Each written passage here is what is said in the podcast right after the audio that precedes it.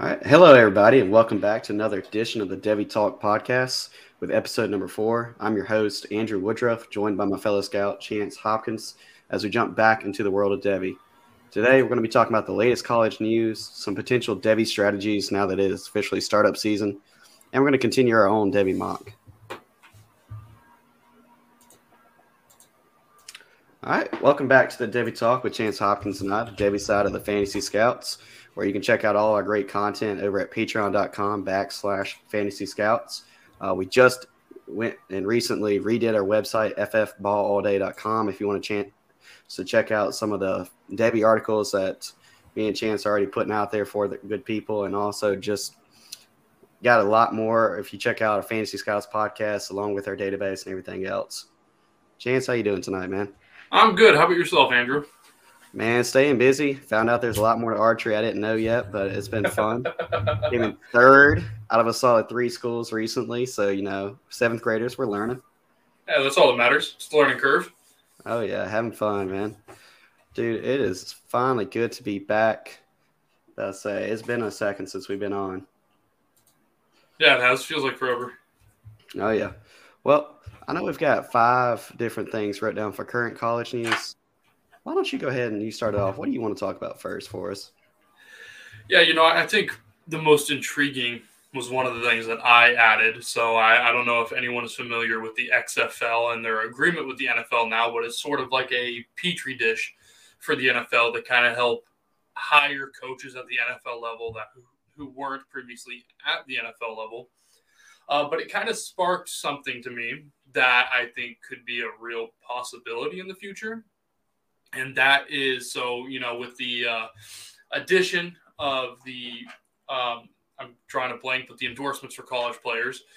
You know, could we see something kind of like the NBA G League or like a minor league for the NFL come to fruition, and how that would impact Devy and college football? Because now instead, if, if we have like a G League or if we have the um, uh, the USFL, which just did their uh, or started draft today, if they kind of became the G League for NFL with the new G League. If you're familiar with the G League, Andrew, then I'm sounding a little redundant here, or if anyone is familiar with it, but the NBA G League and how college works now is that you can forego college and just go right into the G League, if I'm not mistaken, and start okay. playing at the G League level.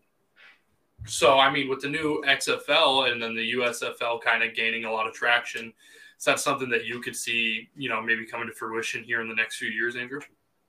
Yeah, I mean, especially when it comes to NIL deals, we know it's only going to be the top guys getting it for those going to college. Uh, not every school is going to be uh, able to offer each athlete a major deal. So, I mean, yeah, if, I'll say if this works out right, XFL could eventually become a place where you put up as a freshman and then you immediately go, okay, I'm done with this. Let me go get paid a little bit more at the XFL put two good years of tape there and then go ahead and get drafted. I mean, the rule for NFL is just you've got to be three years out of high school. So it's whatever way they want to do it. That's definitely a consideration I hadn't thought about before today. You know, to kind of bounce off of that, because what you said is, you know, as a freshman, you know, you have a good year or whatever, and then you want to make more money. But then you also mentioned uh, before that the NIL deals, and not everyone's going to get offered them. Mm-hmm. So that could also be a reason as to why we see maybe some fresh out of high school, you know, would be a freshman at college, they forego college and go right to the XFL or the USFL or however they decide to end up doing it. If they, if this is something that happens, we could see a lot of that as well. Yeah. Now the the question is, would we add those players at, as part of college players in Devy? I would think you have to, just considering they're not high school players, but they're technically not NFL players as well. I think this will be a good experiment over the next couple years. If they eventually start pulling those college players, like where do you rate them compared to, let's say, Will Shipley right now at Clemson? Like, how do you compare um, maybe a, I don't know, Kendall Milton, who's gotten kind of buried at Georgia, going over to the XFL, putting up a good year or two compared to that. I think it's a good scenario to start considering, but it's definitely one where if we see guys who are 19, 20, 21 going over to that league, you still got to keep them on your Devy radar. Yeah, and if I'm not mistaken, the NFL is the only American, you know, professional league that doesn't have a G League of its own. You know, you got the minor leagues for baseball, you got the NBA G League for basketball.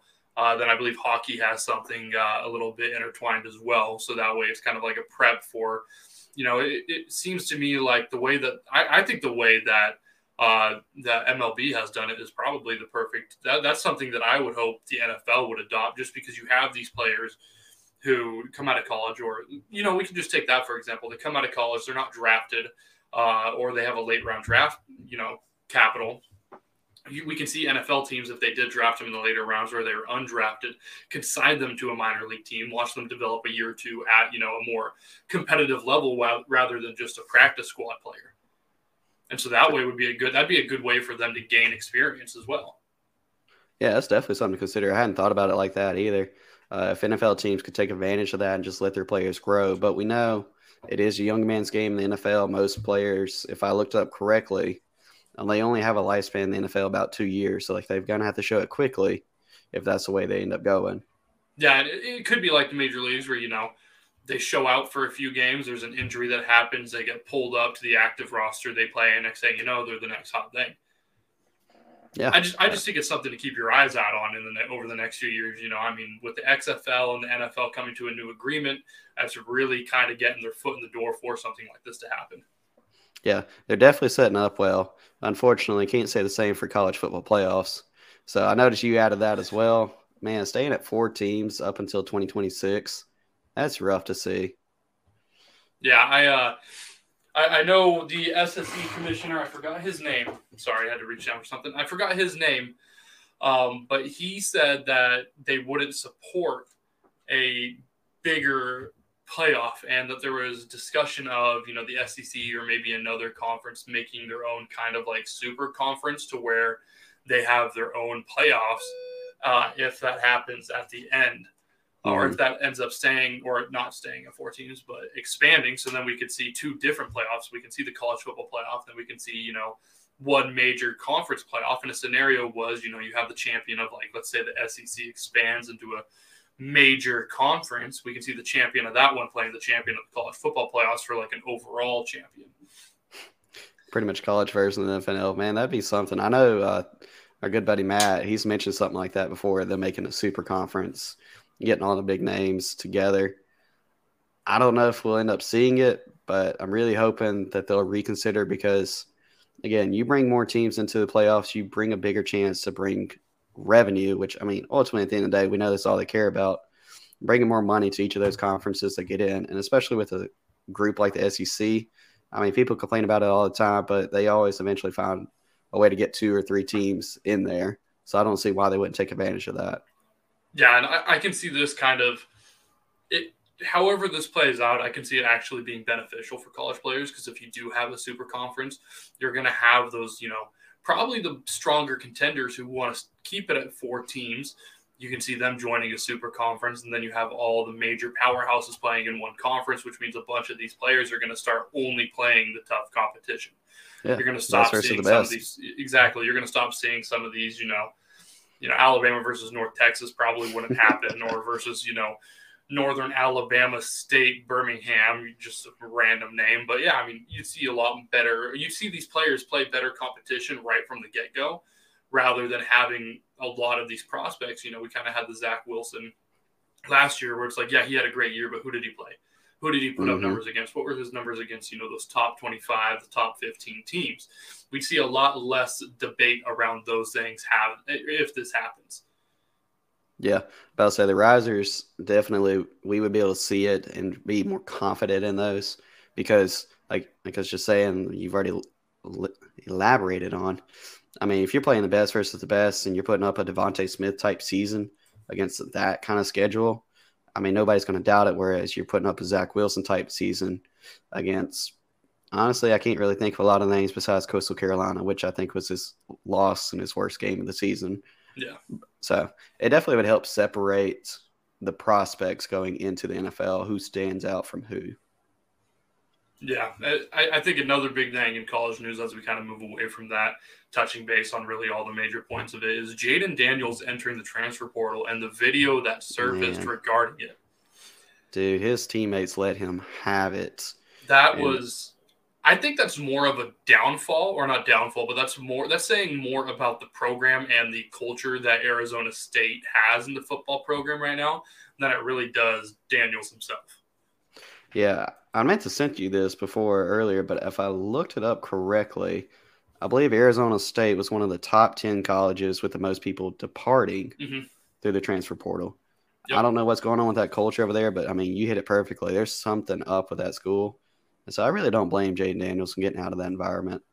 Yeah, you know, it just kind of raises more questions too. Like, has Herm Edwards lost the program? Like, that video can't go unnoticed by the university, by the you know AD or whoever's in charge of you know the coaching staff and stuff like that. Like that being serviced on the internet for everyone to see that's gonna that raises questions nationwide. So that's gonna someone's gonna have to do something about it. And the person who's gonna take the fall for that is probably gonna be Herm Edwards.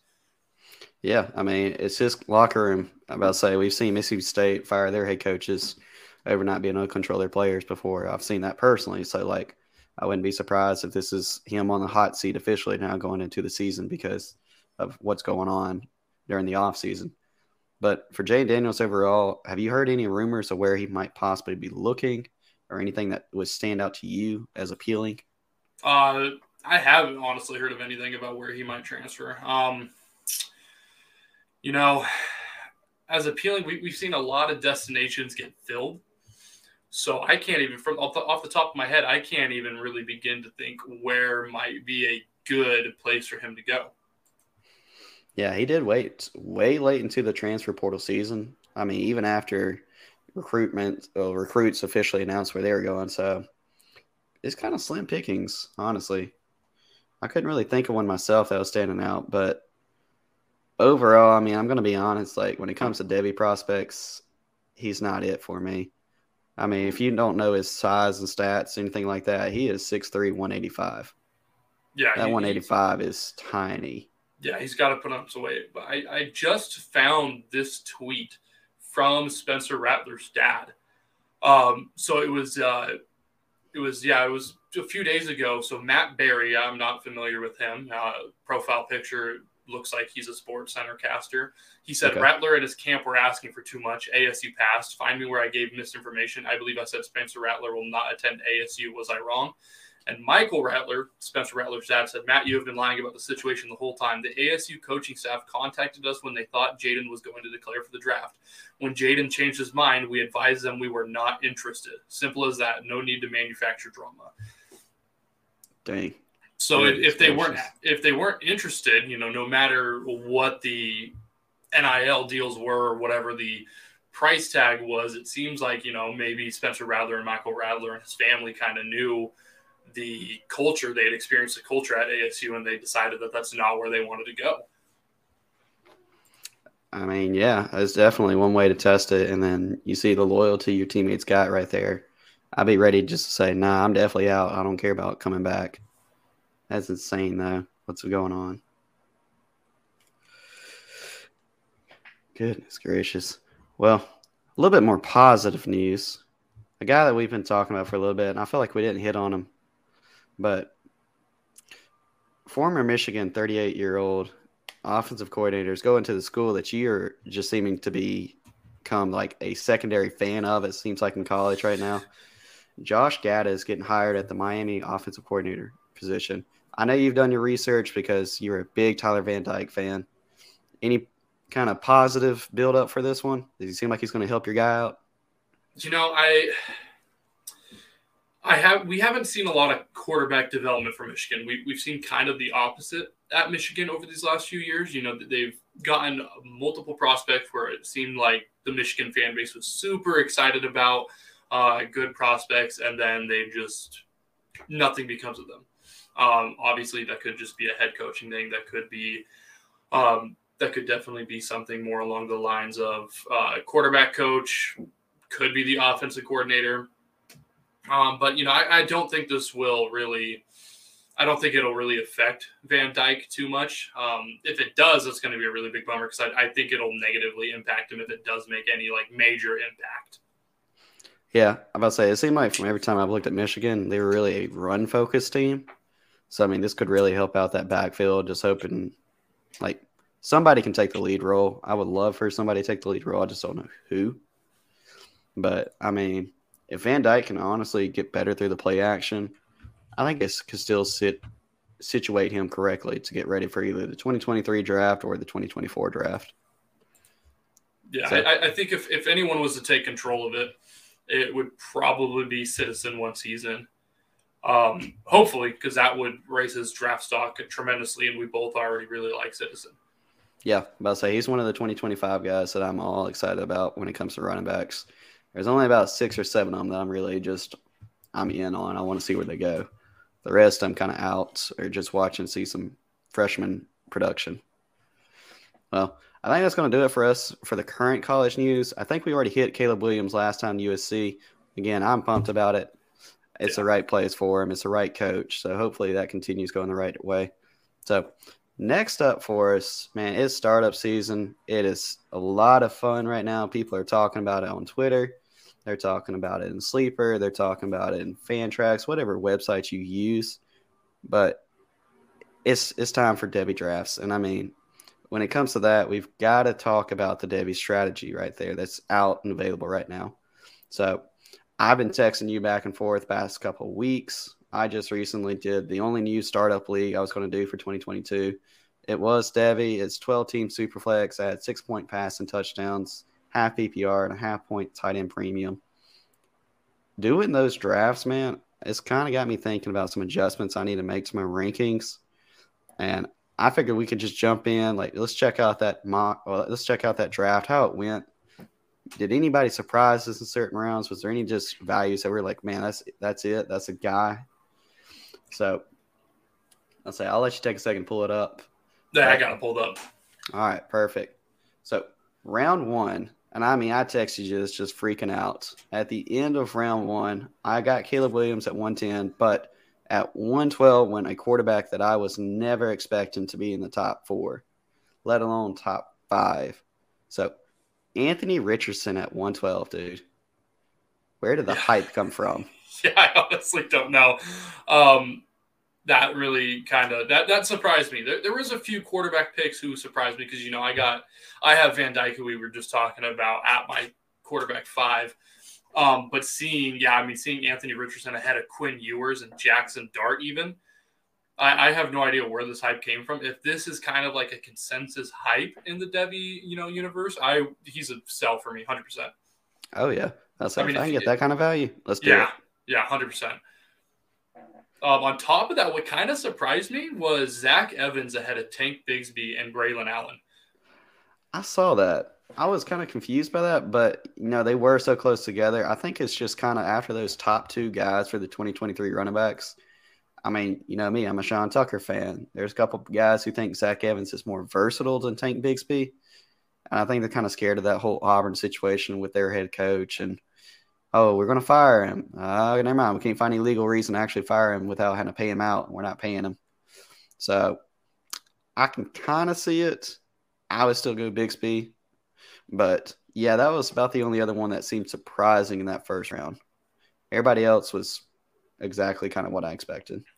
Yeah, the first round, other than those two picks, went looking at it, went how just about how I would have assumed it would go obviously Quinn Ewers probably at that one. Yeah, definitely at that 112 if if quarterback were to be taken right there. Yeah, and again, it would have made sense if he had kept the 201, but he did trade it out. I don't remember what he traded out for. So Quinn Ewers at 201, sitting and going as quarterback five. I get it. He's hyped. He hasn't really shown anything, but he's in a great situation, so I like it for the value. That's probably about the last quarterback that I felt like reaching on in this draft. And I mean, I don't know about you, but I'm kind of hesitant after those big three quarterbacks. Are you willing to draft early on the quarterbacks, even a super superflex six point passing touchdowns, or what is your strategy there? I'm willing to reach on Dart and Van Dyke, um, but knowing I won't have to really reach on them, I wouldn't unless it was something where I was, you know, picking at the top of the second and I didn't have another pick until the back of the third. It's something I would do. Um, but yeah, I mean, after those big three, and then you know, or big four, really. Um, yeah, that's exactly where I'm at. Yeah, I'll say so. What I ended up doing was I prioritized quarterback in the NFL level. I went four good quarterbacks, but I ended up trading off Dak and Hurts for a package that included JT, uh, the Devy 106, which I ended up trading back to get Caleb Williams and something else, plus a bunch of other stuff with it. I I felt really good about it, but I didn't want to reach on these quarterbacks because, I mean, I feel like everybody still remembers last year. Spencer Rattler, DJU, all these other quarterbacks that were drafted super early. And here we are a year later, and it just it looks way worse than what it used to be. Yeah, that that's the big thing about Devy. It's a lot of it. Ninety percent of it is dart throws. No matter how high you can be on somebody, it's a dart throw when it comes to the next level. Oh yeah, and I just I feel like the hit rates were higher in running backs and receivers. So personally, I know for myself, what I did was I prioritized going running backs and receivers wherever the value made the best sense. Outside of the Caleb Williams pick or Caleb Williams pick, I just TreVeyon Henderson, I got him in the first. Williams right there toward the end of the first. I couldn't pass that up. My boy Sean Tucker, man, I can't tell you how nervous I was on the clock, but I saw him fall all the way to 210. Like I said, that RB3 through 5 range for 2023 running backs, I feel like can flip in any kind of way. So get it at 210, I felt like it's a great value. Of course, I couldn't get your boy Braylon Allen. He went super early, still super hyped.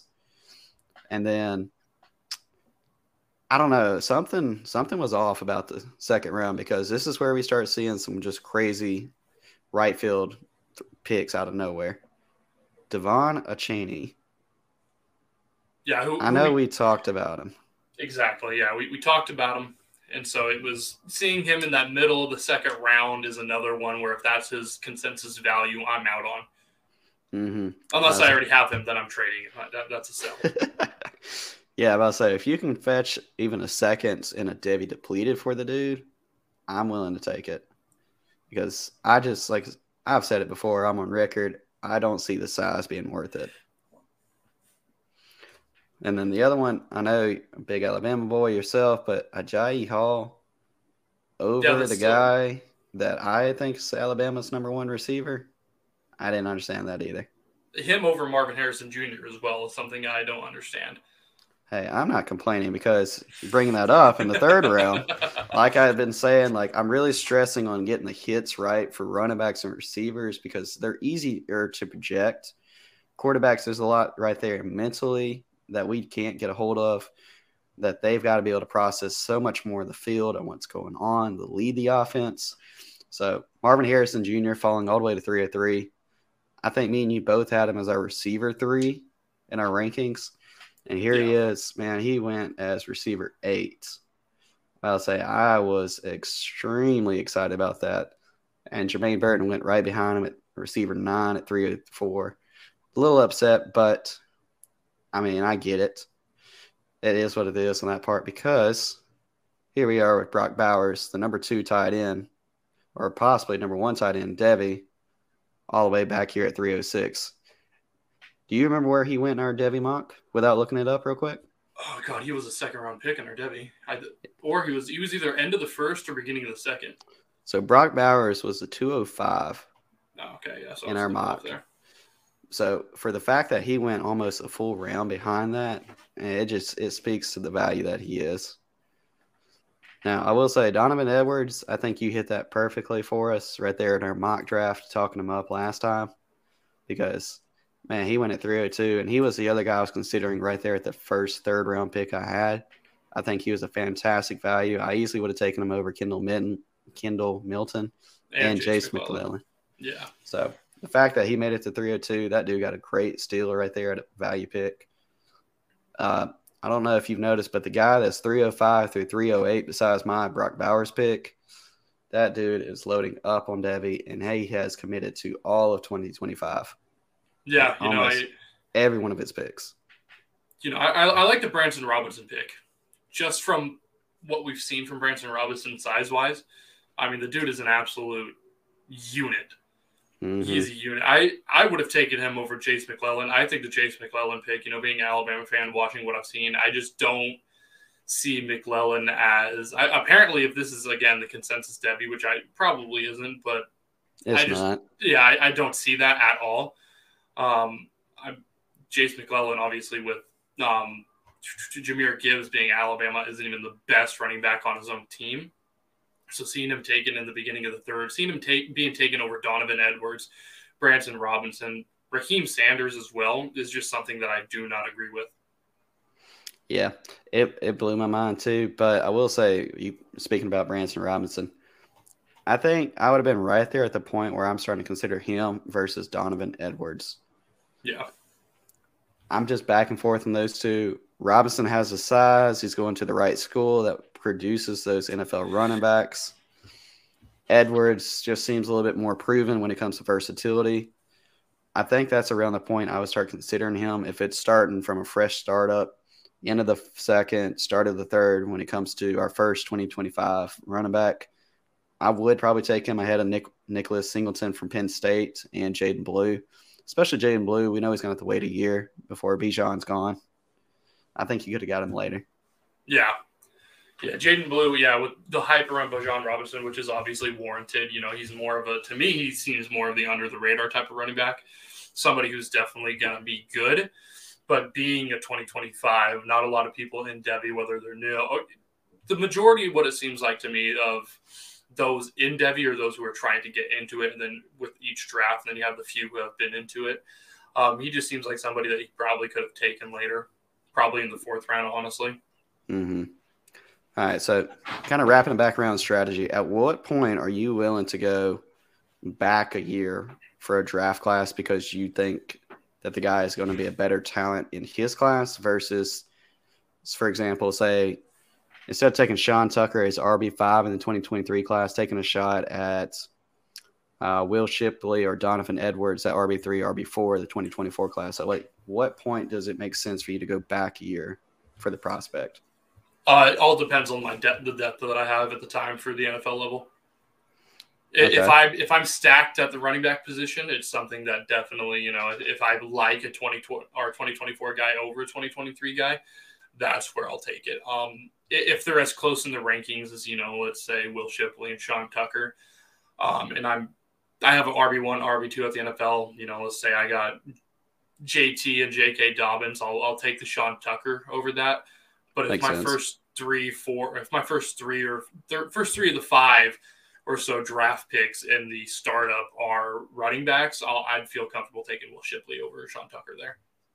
Okay, so going for the longevity approach at each position is your kind of your strategy. Yeah. I like that. I said it's not bad. I always got to work that pipeline. I mean, that's what Devy is. I mean, you saw me put it in the chat. Devy is just an expanded taxi squad. So you always want to have a little bit of talent coming in each year to keep boosting your chances, keep going for that NFL level. One position I don't know if I keep feeding that pipeline, tight end. Oh, Dude, yeah. tight end is a freaking wasteland when it comes to the college landscape. And I yeah. mean, the next tight end taken after Bowers, I don't even understand why that guy went. I don't think he's in our rankings. Like I think I have him as a receiver because that's more what less what he plays. Jack Bech from LSU. I know he's a 2024 pick. I think I've got him wrote down as a receiver. He came in as a tight end, but dude, he played all his reps, I believe, outside. Yeah, I just after those first two with Bowers and Mayer, it's just I'm not touching tight end for quite some time. I mean, I mean, just looking, you know, you have Michael Triggs and Cameron Latu, who both went at the back end of the seventh round. Mm-hmm. I mean, that that's pretty. Those are the other two that I'd probably have on my radar. And around then, you know, looking at who went after them, probably more keen and more like, okay, yeah, I'll take a stab at tight end here type of situation. Yeah, I felt like you neglected it in the original NFL startup. You said, forget it. I'm going to go for like tight ends 10 through 15 in the NFL level. Maybe taking a shot on one of those guys late makes sense. I mean, I'd even be willing to venture out. There's a couple others I think I'd be willing to take a shot at. I mean, I know one that we mentioned last time that I'm a kind of a big fan on Stanford's Benjamin Yurosek. Mm-hmm. He showed out. And I mean, at this level, he's one of the best remaining college tight ends that produced last year. But I don't know, man. I think I would just avoid it for Devy situations. I think I'd throw a 2022 third or 2022 fourth at this tight end class. It is way better in comparison. Yeah, I mean, looking at the tight ends too, you know, you see, uh, you're seeing Jack Bech from LSU, who you were talking about a little bit, Darnell Washington from Georgia, and then that's when you have Michael Triggs and Cameron Latu. And it kind of just, I just noticed that there's no Gavin Bartholomew, who we both have at the top end of our tier two rankings. And yep. there's no Sam LaPorta as well. And see, that, that was my thought process. I already had three NFL good tight ends. I have Schultz, I have Patty, uh, Pat Freiermuth, and then I also had Irv Smith. After I took Bowers, I said it's not worth the Devy Dart throw at figuring out who's going to be the next best tight end. I'm just going to wait till next year or the year after that, whenever I actually feel like I need a tight end, to then just grab the next rookie that ends up declaring. That might be LaPorta next year, but then again, it might also somehow Jahleel Billingsley come back next year be the number two tight end. Like there's just too much risk I just felt like you're just kind of wasting your pick. Like, why not invest it into a receiver or running back that you can better project? Yeah, exactly. You know, it's a risk reward standpoint in Devy, and you, everything is going to have a high risk. You just have to look for at that time of picking who's going to have the highest reward and highest return on value. And tight end, it, it's very, very, very rare that a tight end is going to have a higher reward value than a wide receiver or running back, especially in those kind of dart throw situations. Yeah, even in half point PPR, that's exactly the route I'm going to go. I'm going to focus on those receivers or those running backs. So I know I feel like I may have reached in the fourth round on CJ Williams. I know I kind of talked about him last episode from USC, the 2025 receiver. Mario Williams is officially at USC as well, but I don't know. I like I like the bill that, that Williams already has coming out of high school, so I'm interested in seeing how that plays obviously we see your man Tyler Van Dyke going in the fourth round, so that should give you some hope that people aren't too high on him, which means you don't have to overreach to get your guy. Because I mean, we saw our first 2025 running well, quarterback Drew Allar from Penn State end up going in this round as well. Yeah, I mean, if Drew Allar and Conner Weigman are going before Tyler Van Dyke, I'm I'm happy. I, I, want Van Dyke to be recognized as a you know one of those top QB options in 2023, but at the cost of it, I, I, want his cost to stay low as of right now. Until I have all my shares taken care of of him, I want his cost to stay low. Then his co- cost could st- skyrocket, and no matter how high it is, I'm probably holding. Hey, I understand that. All right, so looking at the fourth and the fifth round, I'll give you a second to kind of glance through them. Is there any of these guys that you just felt like, man, I'm not taking in the first 60, 50 players? And then vice versa. Is there any kind of guys that you're like, I am surprised they even lasted that long outside of, we'll say, TVD, because we know you would have taken them 101 if you had to. Maybe not that high, but we know what we're getting to. Um, let's see. I'm trying to look. I'm. I kind of like some most of these picks for the most part. Um, uh, there's the obviously Jack Bech going at the five nine tight end from LSU, which we touched base on a little bit. Yeah. Um, Spencer Rattler, DJ DJU honestly is somebody that I don't care where he falls. I'm probably not touching. Um, especially in fourth, fifth round when you look like Grayson McCall went after him. I'll take Grayson McCall over DJU as of right now. Yeah, that's what I did too in the draft. Yeah. Um, let's see. Kind of, su- kind of surprised to see Will Levis. I, this is a little bit past that fourth, fifth round. Um, surprised to see Will Levis and Hendon Hooker both in the seventh round. Um, I definitely would have taken both over Tyler Buchner personally and Devin Brown in that sixth round. Probably would have taken both over JJ McCarthy, which happened to go in the fifth round as well. All right, so talk to me about that. You you mentioned those two quarterbacks. You said you take them over Tyler Buckner or Buchner. He was actually my sixth round pick. So, like, why do you think Levis or Hendon Hooker, which I get it, we just had this discussion, the 2023 potential prospects versus Tyler Buckner or Butner, who should be listed as a 2024. That's listed wrong. Why, so, why would you reach on those guys for 2023 versus 2024?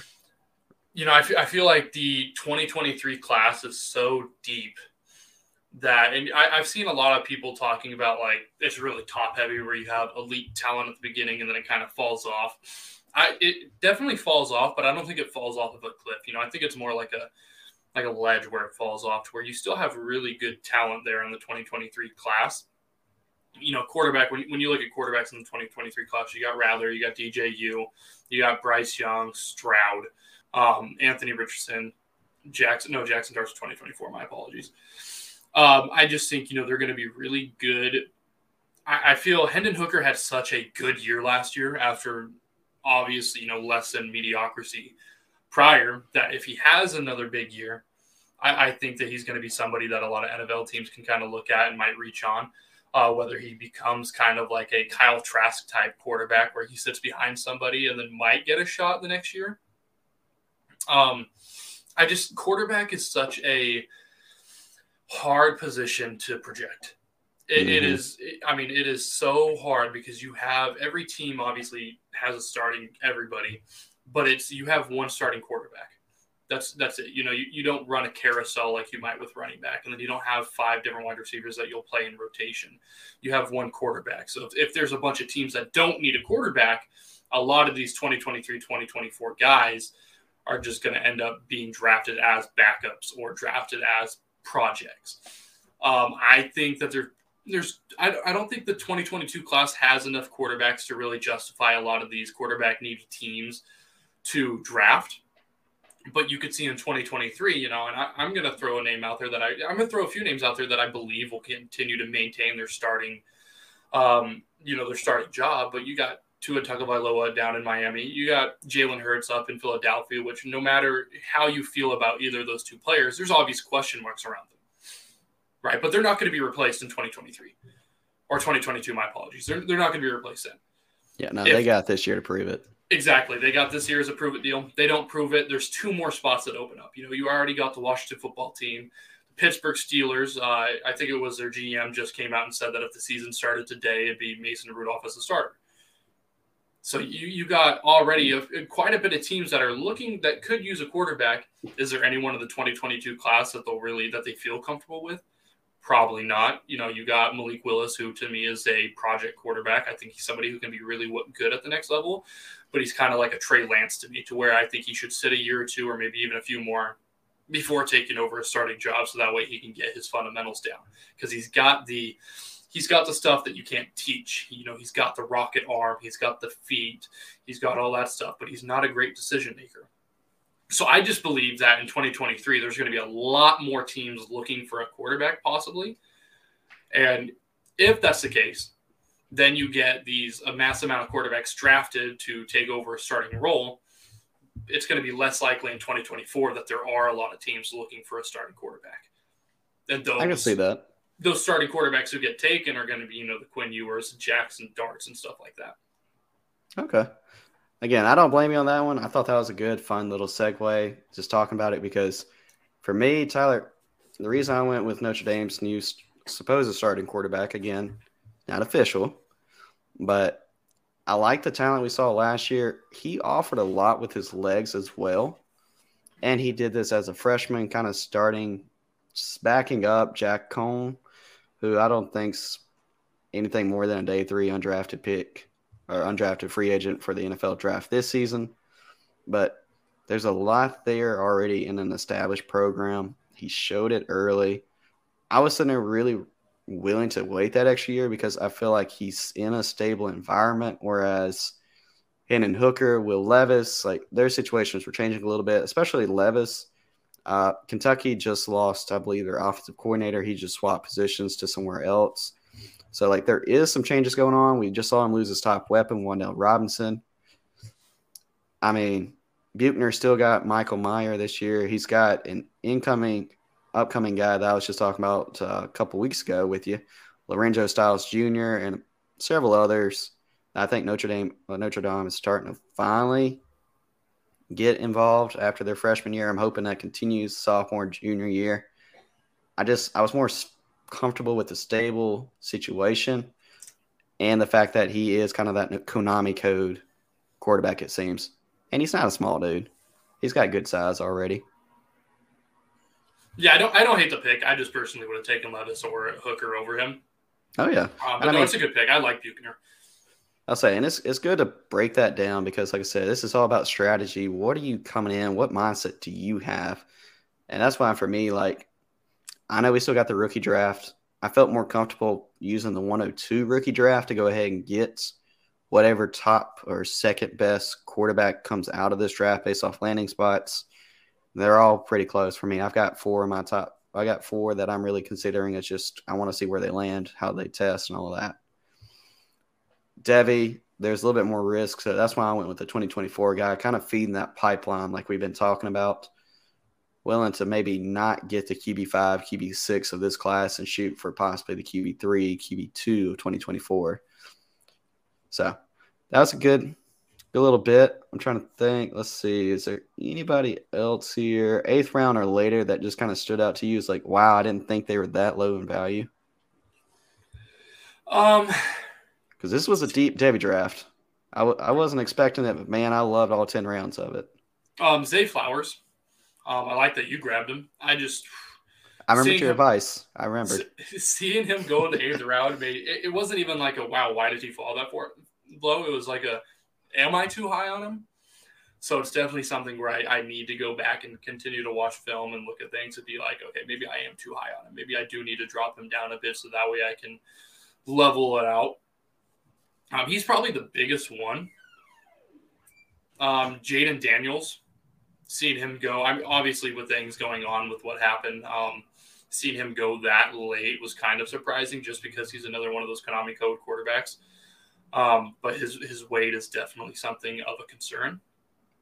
I mean, I would even put Phil Jurkovec right there, mm-hmm. Boston College, same round. I prefer that guy over Jayden Daniels myself. So I was definitely surprised to see both of them available in the 10th. I tried and tried and tried to trade with this dude. He wouldn't let me. So that's why I ended up taking the Jayden Reed two picks later. Yeah, and then I think Jalen Berger as well in the 10th round. Mm-hmm. Um, really surprising just because I think he has really good talent um, that will translate well into at the next level. So, but I mean, looking at these later rounds, it's like – this, this brings up another point, a completely unrelated topic point, but going through, you know, a Devy startup that I'm about to start, well, situation there that actually made that whole draft become a bust. Um, but a, a, lot of the, the um, trying to think, not the GM obviously, but technically the GM of the league. I just can't even the commissioner. There we go. Wanted to do only two rounds of Devy startup, which really left me kind of puzzled because I was like, well, why? That leaves a lot of talent on there. And he was talking about the rookie draft. But seeing these, you know, seventh, eighth, ninth, tenth round, you know, picks, there's a lot of talent on the board still. Yeah. I mean, you still got Kamar Wheaton in the eighth. Yeah, you still got Kamar Wheaton on the list in the eighth round. He went there. Emmanuel Henderson, Zay Flowers, Trevor Etienne, um, Eric Gray went in the ninth. Uh, God, I mean, just yeah, looking at all these, and then you have the Jayden Daniels, the Phil, uh, Jerk, or yeah, Jurkovec, um, Jaden or Jalen Berger, even Travis Dye. Really, um, that's someone we haven't really talked about. That I, am surprised to kind of see him go that late. He's somebody I actually really like. And age is definitely a concern for him. I, I think he's coming. I think he's already. This is going to be his fourth year. No, third year. Uh, believe. I know he's an older prospect. He's coming over from Oregon. Yeah. Uh, the reason I was personally avoiding Travis Dye is like we didn't even see uh, the new guy getting that just recruited over to uh, USC, but it's a system. And I mean, I kept telling these guys in this in this uh, chat, I was like, I'm not touching some of these dudes based off the system they're in, or I'm all over it because I believe in the system. And I mean, it's just thinking back on it, what's the best running back that Lincoln Riley's ever featured? I couldn't really come up with a good one. I get it. Kennedy Brooks and Eric Gray kind of were in a split this year. We'll see how Kennedy Brooks does at the NFL level, but I'm not super optimistic. But then uh, you bring in the guy I was referring to earlier, Raleek Brown, also another smaller dude. How many touches is he going to get? I just, I'd rather take the throws at the receivers for Lincoln Riley than I would the running backs. So he is a name to watch late, but there was my personal hesitation with him. Yeah, so yeah, Travis Dye looking at it. Obviously, 2020 doesn't count towards your eligibility. Nope. 2021 was his fourth year playing. Hmm.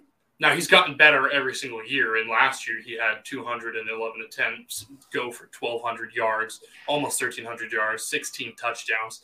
I I personally thought Dye would declare for the draft. I thought Makes it was it, it, was yeah he was draft eligible. I thought he would have definitely declared for the draft. I personally like him. You know, growing up and living in Eugene, I, I watch a lot of the Oregon games, and he's somebody who really stood out to me. Um, so seeing him come back and then transfer to USC, like you're saying, Lincoln Riley's system and offense is just something that I could see why he would drop in the draft. I just didn't think he would drop that far. Yeah, it was definitely eye opening. So kind of rotating a little bit. I know we're talking about all, all this Devy startup.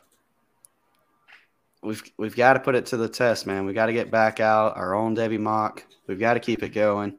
So we did the first two rounds already. Looking back on it, I will say a personal regret of mine. Looks like Sean Tucker. I could have waited just a second on in the first, but I reached. I got my guy. Him versus Zachary Evans at 203. I probably could have swapped those around and been fine. Um, looking on the first and second round and now comparing it to that Devy startup that I just did, is there anybody you think was too much of a reach right there for you? Um, Van Dyke. Van Dyke was definitely a reach there at the two six. Um, looking at it, possibly Brock Bowers. I mean, that was your pick, but I mean, of course, every every draft's going to be different. Oh yeah. Um, other than that, no, I, I think everything. I'm Marvin Harrison, maybe. Maybe. Heck, I mean, he just went as the receiver eight, so yeah. I'll say it was kind of fun putting that to the test and comparing it back to what we've already done. So that leaves us. We got the 301 right now. We're back up on that. Uh, I really hate it because I was thinking back on it. I was like, man, I could really, really enjoy going for Branson Robinson right here, but I already took that dude. so I think the direction I kind of thought about it, I want to lean for this first pick in our third round. As I think I'm going to take the other 2025 running back that I'm super excited about, Nicholas Singleton, going to Penn State. He's much more of an outside kind of gets get to the edge, uses speed kind of dude, but there's a lot to like there, and we know that if we got to bet on any place to develop a running back, Penn State's not a bad place to look into. So I think 301, that's going to be my pick. Give you a moment, kind of let you look over it. Who do you think you're going to take over at the 302? Um, you know, I think I'm gonna go your guy. It's someone that you really like. Oh, don't do it. Probably, I, you probably know who this is. I'm just gonna drop it, see if that's who you're thinking of. Oh no, yep. that's yep, the other dude I was thinking. yep, Quentin Johnston, wide receiver out of TCU. Uh, somebody I'm looking forward to grabbing in the third round of Devy drafts, uh, possibly even fourth, really. Um, I think in your draft, if I'm not mistaken, he should be a. Oh, he went. The, he went in the second in your uh, draft. Oh, did he? Oh, wait, I'm talking about somebody else. Yes, I'll say he was hyped last year, deservedly so. Yeah, deservedly so. Uh, second, I'd probably still take him in the second round, uh, depending on who's on the board, wide receiver wise uh, or you know positional needs, or you know kind of how I talked about my draft strategy. Oh yeah, well, like I said, I'm avoiding any tight end not named Brock Bowers, not named Michael Mayer. Quarterbacks at this point, we've kind of reached all the quarterbacks that I would be willing to take and even a shot at. So as I'm looking over who's available, I think next up for me, oof, think I'm going to go back and I'm going to reach on Ohio State kind of guy. I mean, we know that they know how to develop their receivers. I'm going to just take a chance. I know there's a big old article out about how receivers who don't produce anything in the first year of college, they're major, major red flags. But I think Emeka Egbuka, receiver for the Ohio State, I think he's going to break that trend for us. It's going to yeah. be him and Marvin Harrison Jr and JSN this year. And then after that, we're going to see Marvin Harrison Jr. and Emeka Egbuka. as the top two guys. Yeah, that's that's a good one. Um, God, yeah, I, I definitely don't want to go quarterback here. I, I, feel like all the kind of those top one and two tiers are already gone, and then there's that kind of that ledge I talked about, even possibly at this point, kind of mm-hmm. a cliff where it falls off at. Uh, running back is, God, I, I think, God, I, I'm just gonna.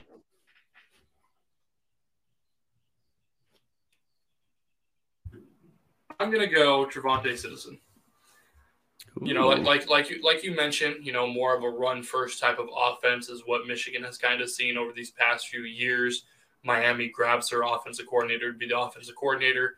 He's really the only running back in that room that I think has any special sort of talent. Uh, so, given that, now the system, hoping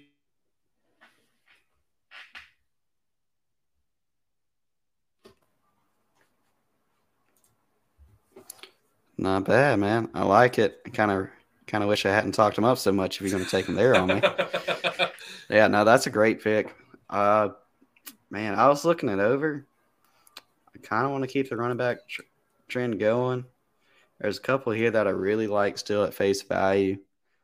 I think the one I'm going to go for though at this point is a dude I was kind of hoping he would declare this year, Zach Charbonnet. That was that was the other one I was thinking of too. Oh, there we go. It, it was it was between Citizen and Charbonnet. And see, this is a good process because Citizen a couple weeks ago was not that high for me. So the fact that I'm start I I don't even blame you for picking him there shows the 2025 class sometimes is worth taking a good chance at one of those bigger running backs compared to waiting on maybe the RB6 for 2023. Yeah, you know, I think I'm gonna keep the running back train going again. Uh, oh, no, just no, no. just keep Don't it moving. It. um, there's two I'm thinking of here. There's a 2024 and a 2025. I gotta stick to my guns here, despite him leaving. And so now you probably already know who it is. Yep. I'm, I'm, gonna grab yep. Kamar Wheaton here. I, I I believe in the talent. I 1000% in on Wheaton wherever he goes based on talent alone. I had him up there with uh, Henderson for the 2024 class. 2023 class, sorry. Um, so yeah. No, 2024, I was right. Yeah, 2024. Yeah, I was right. I was right the first time. I'm going to stop second guessing myself. I'd say it'd be nice to see him land somewhere first. I've heard SMU is going to be a potential spot for him, among others. I don't know if I would have taken him that early, but I understand at the end of the day, you got to get your guy that you believe in the most. And part of it's also which athletic profile fits the best. And we know the dude's an athlete. So I think I want to mix it up. There's a receiver here that I saw fall until the sixth round of that startup I did. I don't think his talent's that bad. I like the value that he could offer at the position. Plus, he's not a small dude. He just he goes to a small school that we don't like, or most people don't like. It seems like at Maryland. So Rakim Jarrett, receiver over at Maryland, dude's produced since his freshman year. He's shown out. I think at the third round, 307, that's a great time to go get your guy for somebody yeah, that, like that. So if I didn't keep the running back train going, it was between Jarrett and Mario Williams for me. If I if I went wide receiver there, those were the two I was eyeing. You take Jarrett, that leaves that makes it an easy choice for me. So I'm gonna go Mario Williams. Transferring down to USC, playing alongside Caleb Williams and Lincoln Riley again uh, it, it's his show. He is the next wide receiver going to come out of USC. You know, we had Michael Pittman, we got Drake London this year. I think Mario Williams is going to be he's going to keep that trend going. Oh yeah, I'll say nothing wrong with that pick. We would like to see him used a little bit differently. I think instead of just running the close crossers, line of scrimmage, use him. He's a weapon, man. Put him all over the field. Put him targets at every level of the field. I think they would benefit from it. That's a good pick me, we're talking about schemes, what makes the most sense, where do guys fit in.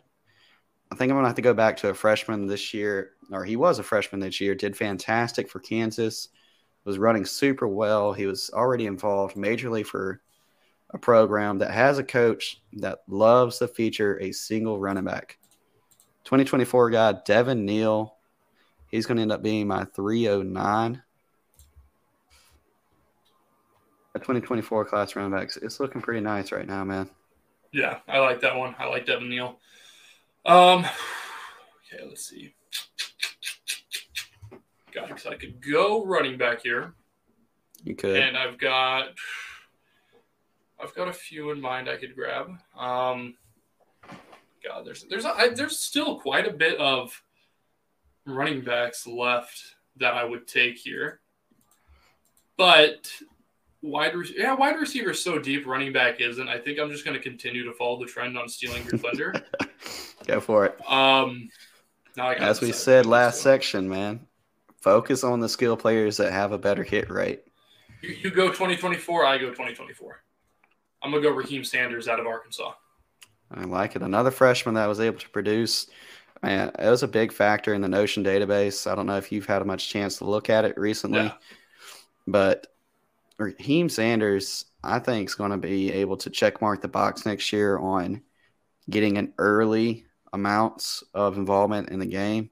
We already saw him produce this year. What I'm normally looking for is their freshman or sophomore year, them able to put up at least a thousand scrimmage, yard, uh, scrimmage yards. I think Sanders is about to take over that backfield. The only thing he's got to worry about is he does have a running quarterback, KJ Jefferson, going to steal a couple of those looks from him. Good size though, which which which I like in my running backs. You know, six two, two twenty five. Fantastic size. Yeah, fantastic. I mean, huge size. See what his forty time is whenever he decides to declare. Well, it's got to be pretty good because I believe his name is Rocket Sanders. True, yeah, he, and on so. film he does look fast. He looks quick. You add speed and agility to that type of size, you have a well-rounded running back right there. You know, not taking into consideration any type of receiving abilities, but Mm-hmm. I mean, he, mm-hmm. aver- he averaged 10 yards of reception last year on only 11 receptions, topped 100 yards. Oh, yeah. So, sitting there got me thinking. I don't see his name currently listed, so I'm just going to add him in there real quick. CJ Williams over there. Still, we already hit him. I've discussed it. It's to be my next dude up. Some reason not. Let me put him in real quick. So, 311. CJ Williams, USC's 2025 receiver. The size, the system. I like him taking him as my first receiver for 2025. Go ahead and get that off the board at 311. Yeah, you know, think I'm going to do. I, I think right here, I just got to make sure he hasn't been taken. I don't see why he would at this point. He has not. I'm gonna do the boy from Sugarland, Texas. I only know where he's from. I don't know actually why I know where he's from, but Parker Washington. Oh wait, you just whoops. That is at the 311. I just put him at the 311. so I'm just gonna say scoop that real quick. There we go. Okay. I'll say I got you. We got it. Out fixed. of Penn State, you know, there's a lot of surprisingly, there's a lot of hype around Dotson uh, from NFL Twitter, not even fantasy Twitter that I've seen, and, and, but the NFL Twitter that I'm around that isn't really fantasy is mostly Miami Dolphins Twitter, uh, which is the most toxic place on earth. Uh, that place is Area 51 essentially. But there, has been a lot of talk about Dotson. But honestly, I was more intrigued and more impressed with Parker Washington this last year than I was Dotson. Yeah, Washington showed out very well against Dotson. Uh, I think he's kind of a lower end 2023 guy, but I think he's already firmly in that top eight at the position next year. The fact that he was keeping pace with Dotson, who I consider a top 10 prospect at his position going into 2022, it speaks a lot to the talent that's already there. I'm really hoping he keeps putting up this year. I think it's going to be a little dependent on the quarterback situation, but I'm hoping, man. I'm hoping with his talent, he's able to come out 2023 and just be able to be one of those top eight guys for the class. Uh, real quickly, let me go back over the third round, and then we'll jump into. Let's do one more round real quick. Yeah. Um, I'll let you go ahead and start thinking about your guy. Let me put him in. I'll go back over him in a second, so that at least you know who I got next. Uh, 301, Nicholas Singleton, running back from Penn State, 2025. He's about to be a freshman. Quentin Johnston, receiver for TCU at 302. Um, hopefully, he's a 2023 junior this year. Emeka Egbuka, receiver for Ohio State, 2024 prospect. TreVonte' Citizen, uh, running back, like I said earlier, Miami, 2025 class. Zach Charbonnet, running back for UCLA. Hopefully, he actually declares in 2023. Kamar Wheaton, running back, currently in the transfer portal, has a lot of talent. Should be in the 2024 class if he's able to put a couple years of film together. Raheem Jarrett, receiver, junior for Maryland, 2023. Mario Williams, 2024, receiver for USC. Devin Neal, running back, Kansas, 2024 class. Raheim Sanders, same class, running back, except for he's for Arkansas. CJ Williams, USC, 25, receiver. Parker Washington, receiver, Penn State, also should be the 2023 class. So we're seeing a lot of the 2023 guys still going out there. Uh, 401 already went ahead and added a second ago. Continue that receiver kind of push that we got going here. Josh Downs, receiver for UNC.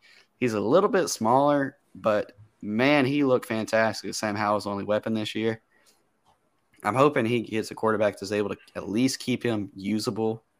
But at the price of the 401, it's definitely worth taking a chance at a guy who could still be in the top 10 in his position next year. So yeah, I'm thinking second round rookie draft capital right now.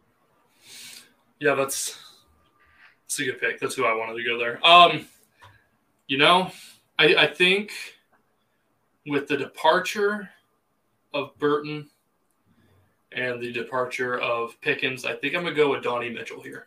Ooh. I, I, I like the talent. Only was only a freshman. Only a freshman last year.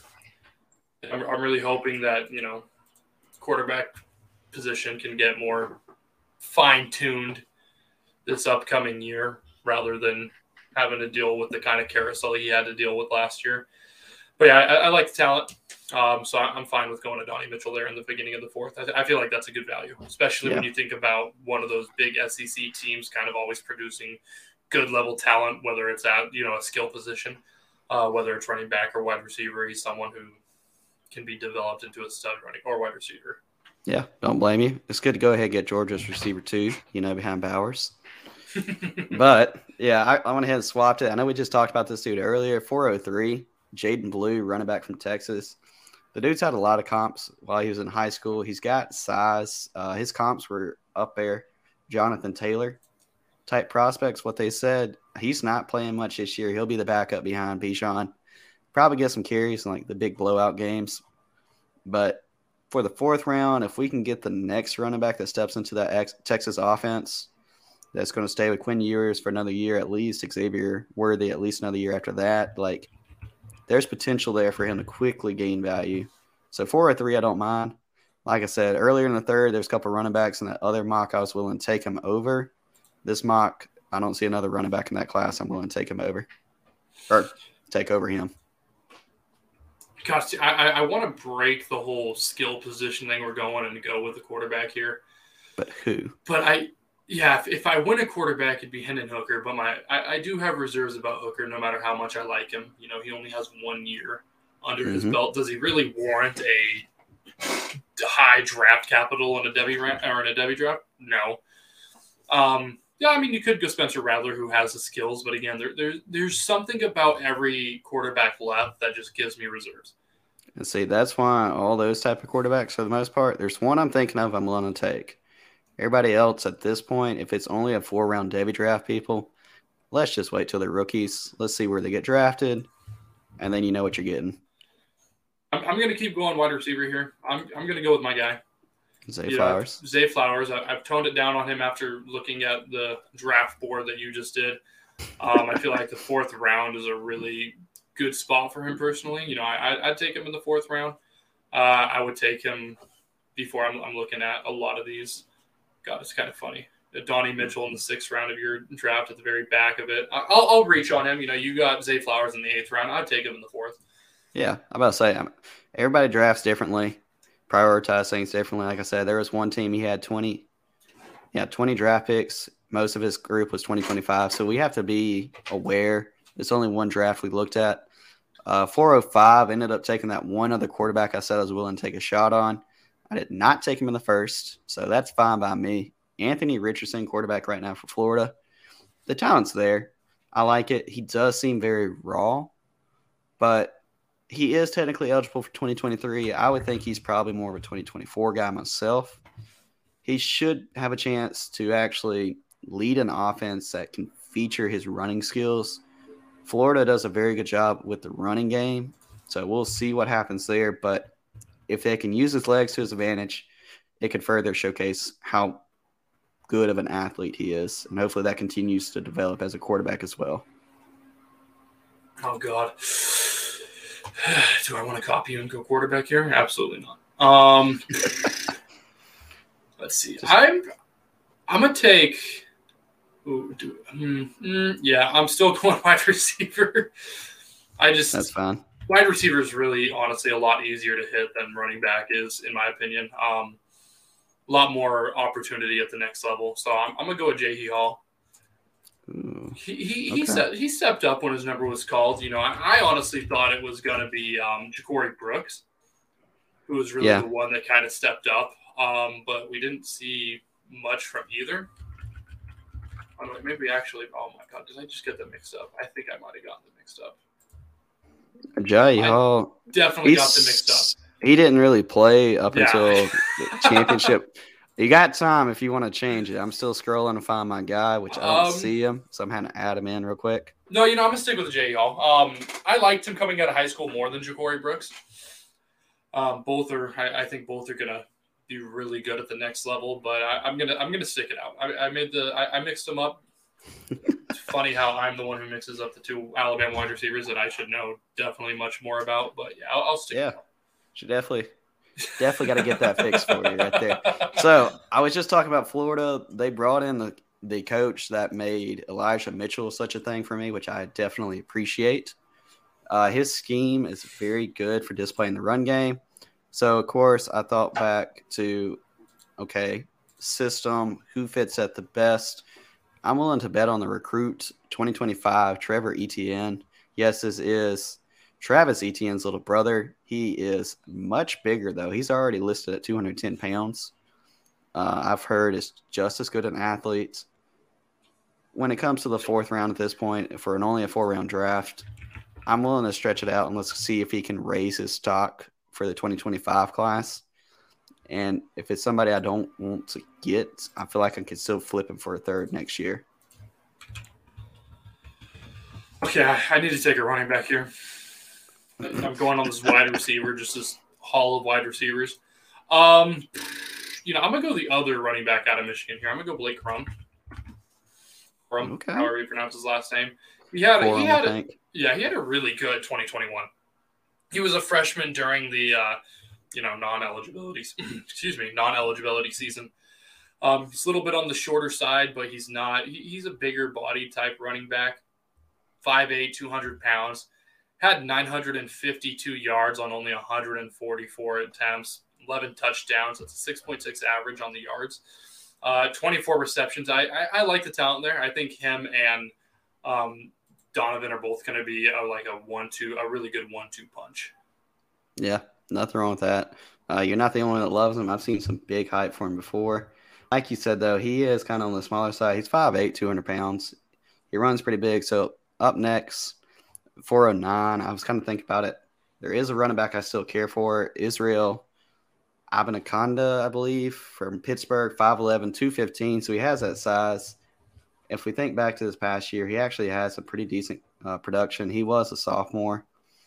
But for the 2021 year, he only got 123 carries, but 651 yards, seven touchdowns. And the thing I like to see is he had 24 catches for almost another 200 yards. So, like, he was staying involved in Pitt's really amazing season.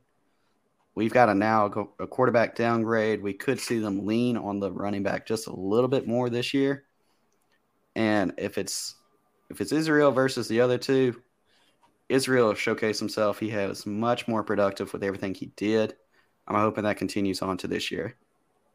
So 409, I'm going to take a stab at another potential 2023 type running back. Yeah, that's a good one. Um, I'm gonna go quarterback here. I'm gonna go Hendon Hooker. Okay. I, am comfortable taking. Obviously, you know it. Again, as we go through this, it all depends on how I'm situated. You know, draft picks before this. Have I taken Devy quarterbacks before this one? What's my quarterback situation at the NFL level? Like, do I have you know if it's a super flex league like this is? Do I have three quality starters and then a few Devy people, Devy quarterbacks. Do I got my guy, you know, Tyler Van Dyke and stuff? Probably personally wouldn't take him, but I feel like this is kind of the area where a quarterback needy team would take a stab on him. Yeah. Uh, same with your next pick. I, I, think that's a really good. That, that it was between these two, but I just like Hooker a little bit more. Yeah. So whereas you went Hooker with the known SEC team, I think Grayson McCall, he's got the one thing Hooker doesn't have, which is multiple years of leadership and showing what kind of talent that Grayson McCall can be. So for the 2023, if it's a fourth, 4.11 at this point, you got one last pick in the draft. I mean, the 2023 class is pretty pretty unknown after Bryce Young and CJ Stroud. It could be McCall, Richardson, Hooker, Rattler, Van Dyke, Levis, maybe DJU. I mean, heck, even Dillon Gabriel, Phil Jurkovec, and the list keeps going. But McCall seems like that next small school prospect that does enough with his legs and also has some talent with his arm. It's worth a shot at the end of a Devy draft like the 411. Right here. Um, Closing it out for us. I'm gonna take. You know, I'm. Do we have? Yeah, we have him. Well, do we have him right? Is he 2020? I think he's 2025. Is he not? Who, he is 2024. Emmanuel Henderson. Maybe he is 20. Emmanuel Henderson is 2025. Okay, I have He's just him. not coming into college. Yeah, I have him. Oh, I, I, had him messed up. I had him for 2024. I was sitting there. I was like, I'm pretty sure he wasn't on the team last year. um, yeah, I'm, I'm, gonna go Emmanuel. I'm gonna, I'm gonna top it off with a 2025 guy, one of the more unknowns uh, coming in at Alabama. Obviously, next year is going to be the Jahmyr Gibbs show. But after that, with Kamar Wheaton being gone, it is completely blown wide open for the running back room. And everyone should be familiar with a team like Alabama, where a lot of these players, whether you're uh, running back, you know, quarterback, something like that, you're not going to get a shot right away. They have so much talent coming in and going out that it might take a few years or a year or something like that for you to get your shot. Obviously, Kamar Wheaton came in at the wrong time because Jahmyr Gibbs ends up transferring, and now he's most definitely behind him, no matter how talented he is. Talented he is. Kamar Wheaton didn't get a shot last year because I, I, know uh, Nick Saban talked about him having an injury early in the year that kept him out. I believe it was a ACL injury myself. Yeah, I, I think it was ACL. Um, but you know, Emmanuel Henderson comes in, sits behind Jahmyr Gibbs for a year, maybe sees a little bit of toting the rock. I just don't think that other than Gibbs, the running backs ahead of him in McClellan and I'm honestly drawing a blank because I just oh Trey Sanders. I don't Trey like Sanders. yeah, I don't like Trey Sanders at all. Um, quite honestly, I think Trey Sanders is not a great running back. I don't think he'll translate to the NFL at all um, which is why I'm comfortable taking a 2025 unknown guy right here at running back, especially when you're going at, into the university that I don't care what anybody says, this is RBU. so let me clarify RBU. real quick. Uh, Wheaton actually had a meniscus injury mm. uh, back in high school. He did have an ankle injury as well. But overall, I get where you're coming from. I would say watch out for Roydell Williams. Yeah, he seems like a very, very sleeper type Alabama guy, but their draft or the recruit pedigree, it does make sense to go Henderson here. He's a little bit smaller for me, but at this point, I mean, pretty much the same can be said for most of these guys. So, real quick, chance, think of three guys that you may have considered here, right here at the start of a fifth round, if there was a fifth round. So maybe, maybe somebody's dealing with a Devy depleted league, small Devy depleted league. Who would be a couple names that you would recommend for people if they had a couple more draft picks? Okay. Um, you know, honestly, I, I would, I would consider Spencer Rattler if you're Q, our QB needy. Okay. He, he, the talent is there. It just all comes down to attitude and leadership, which mm-hmm. are obviously two huge things. No one wants someone who's uncoachable. Um, it didn't come out that he was uncoachable, but he just didn't seem like a good teammate, which kind of correlates with that. You know, if you're not a good teammate, coaches aren't going to want to coach you regardless because it's team first. Um, let's see. Right here, I might be. Uh, no. I was going to say Devin Cheney just because the talent's there, but the size just holds him back, in my opinion. Um, looking at Mohamed Ibrahim. Yep. Quite honestly, coming off the injury, he, he's one of those dart throws where he's got a lot of talent, but the injury concerns are obviously very viable. Um, Dontay Demus Jr. is, another one I'd consider. There's a lot of wide receivers. Um, but Ja'Corey Brooks is another one. You know, where we talked about Agiye Hall and then Ja'Corey Brooks out of Alabama. Um, Chris Tyree, Beaux Collins. Beaux Collins is someone I actually would probably go here personally. He'd probably be my first pick. The uh, Clemson receiver. Yeah. Yeah, you gotta be careful because there's also a Dacari Collins receiver for Clemson as well. So right. they are not apparently related, as far as they know. So, so I kind of found that interesting. I think another one I was considering as well would be like Marvin Mims. Yes. Uh, Oklahoma receiver. Kind of had a little bit of a down year. Maybe he turns around this year, but worth the chance at this point type of drafts. Uh, man, you hit a lot of the ones I was going to mention. If you're looking for a quarterback, also there's a chance that if you think you know which 2025 quarterback's the best, they're still available at this point. Uh, for example, Drew Allar or Texas A&M's uh, Conner Weigman. I don't know if there's a lot of running backs, kind of like you hit on that. I don't know if I'd feel comfortable reaching up here too much for, but there's a couple names such as like Eric Gray, if you believe in the Oklahoma system being able to better feature him, kind of like the uh, offensive coordinator did with Jerrion Ealy this last year. There's potentially a name right there. Uh, Jayden Reed, I noticed we didn't have him going. Isaiah Bond for Alabama mm. receiver 2025 class. He was showing out at the Senior Bowl. Yeah. Uh, another 2025 receiver, possibly like Luther Burden.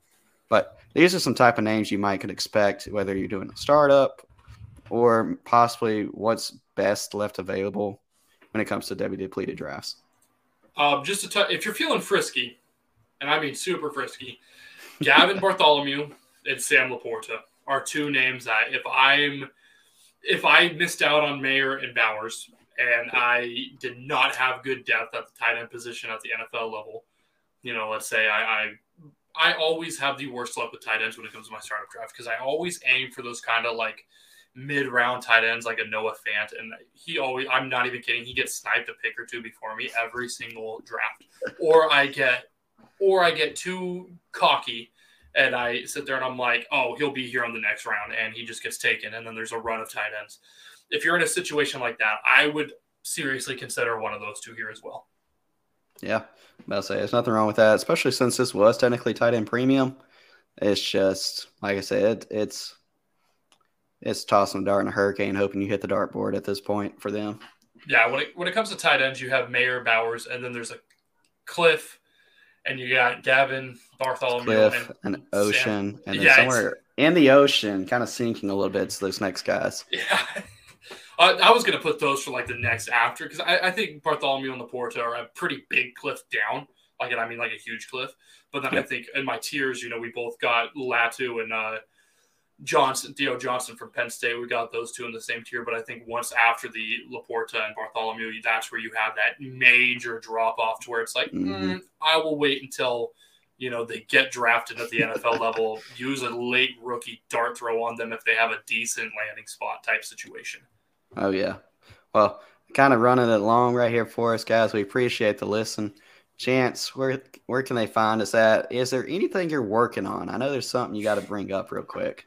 Yeah, so I'm working on. I, have started my Devy prospect profiles. I'm going to be doing quite a bit of them. My first one is my guy, my my Devy guy. I will never stop pounding the table for him. It's Braylon Allen, running back from Wisconsin. Um, we, we talked about him a little bit on the podcast, but this is my articles going a lot more in depth to him. You know his his stats that he put up last year, his athletic profile, his high school background, um, and then his outlook. Um, so that's coming up. I got my Tyler Van Dyke one that's in the. What do you call it in baseball when you're on deck? Is it just on deck? Yep, on deck okay, yeah. in the hole. There you go. I'm decking in the hole. So you got Tyler Van Dyke on deck. Got to come up with someone that needs to be in the hole. but yeah, I've got, I've got some articles that I'm putting together. You can find me at Chance FF. That's two N's in the name Chance on Twitter, and you can find Andrew at underscore Devy Scout. Yep. Man, that was a blast. That'll do it for this episode, guys. So go check out patreon.com backslash fantasy scouts. Uh, we've also got a counterparts to Fantasy Scouts podcast. And of course, as always, our website, ffballalday.com, where you're going to be able to check out very soon that Braylon Allen article, among other things. We appreciate y'all coming to listen to the Devy Talk podcast with Chance myself as we discuss these names and more to plan out your championship titles, hopes further than opponents can even imagine. Wait, if you haven't already, check out Andrew Sean Tucker profile article at ffballallday.com. Speaking of the website, if we haven't touched base on it, our guy Matt, one of the owners of Fantasy Scouts, spent a lot of quality time revamping the website, both for mobile and desktop, and it is phenomenal. Oh, that's amazing. I, I, worked in the industry. He, I, I told him things I would change. He implemented those changes, implemented changes of his own that I didn't even think of, and it is beautiful. It works so well. So really, check out that website. Check out the Sean Tucker article that's been posted. Wait for the Braylon Allen one, and then our guy Sam is also dropping profiles uh, daily as well, or weekly, I should say, not daily. But check those all out, guys. I mean, you're gonna not find information like that anywhere else. Amen to that. Well, that'll do it for this one.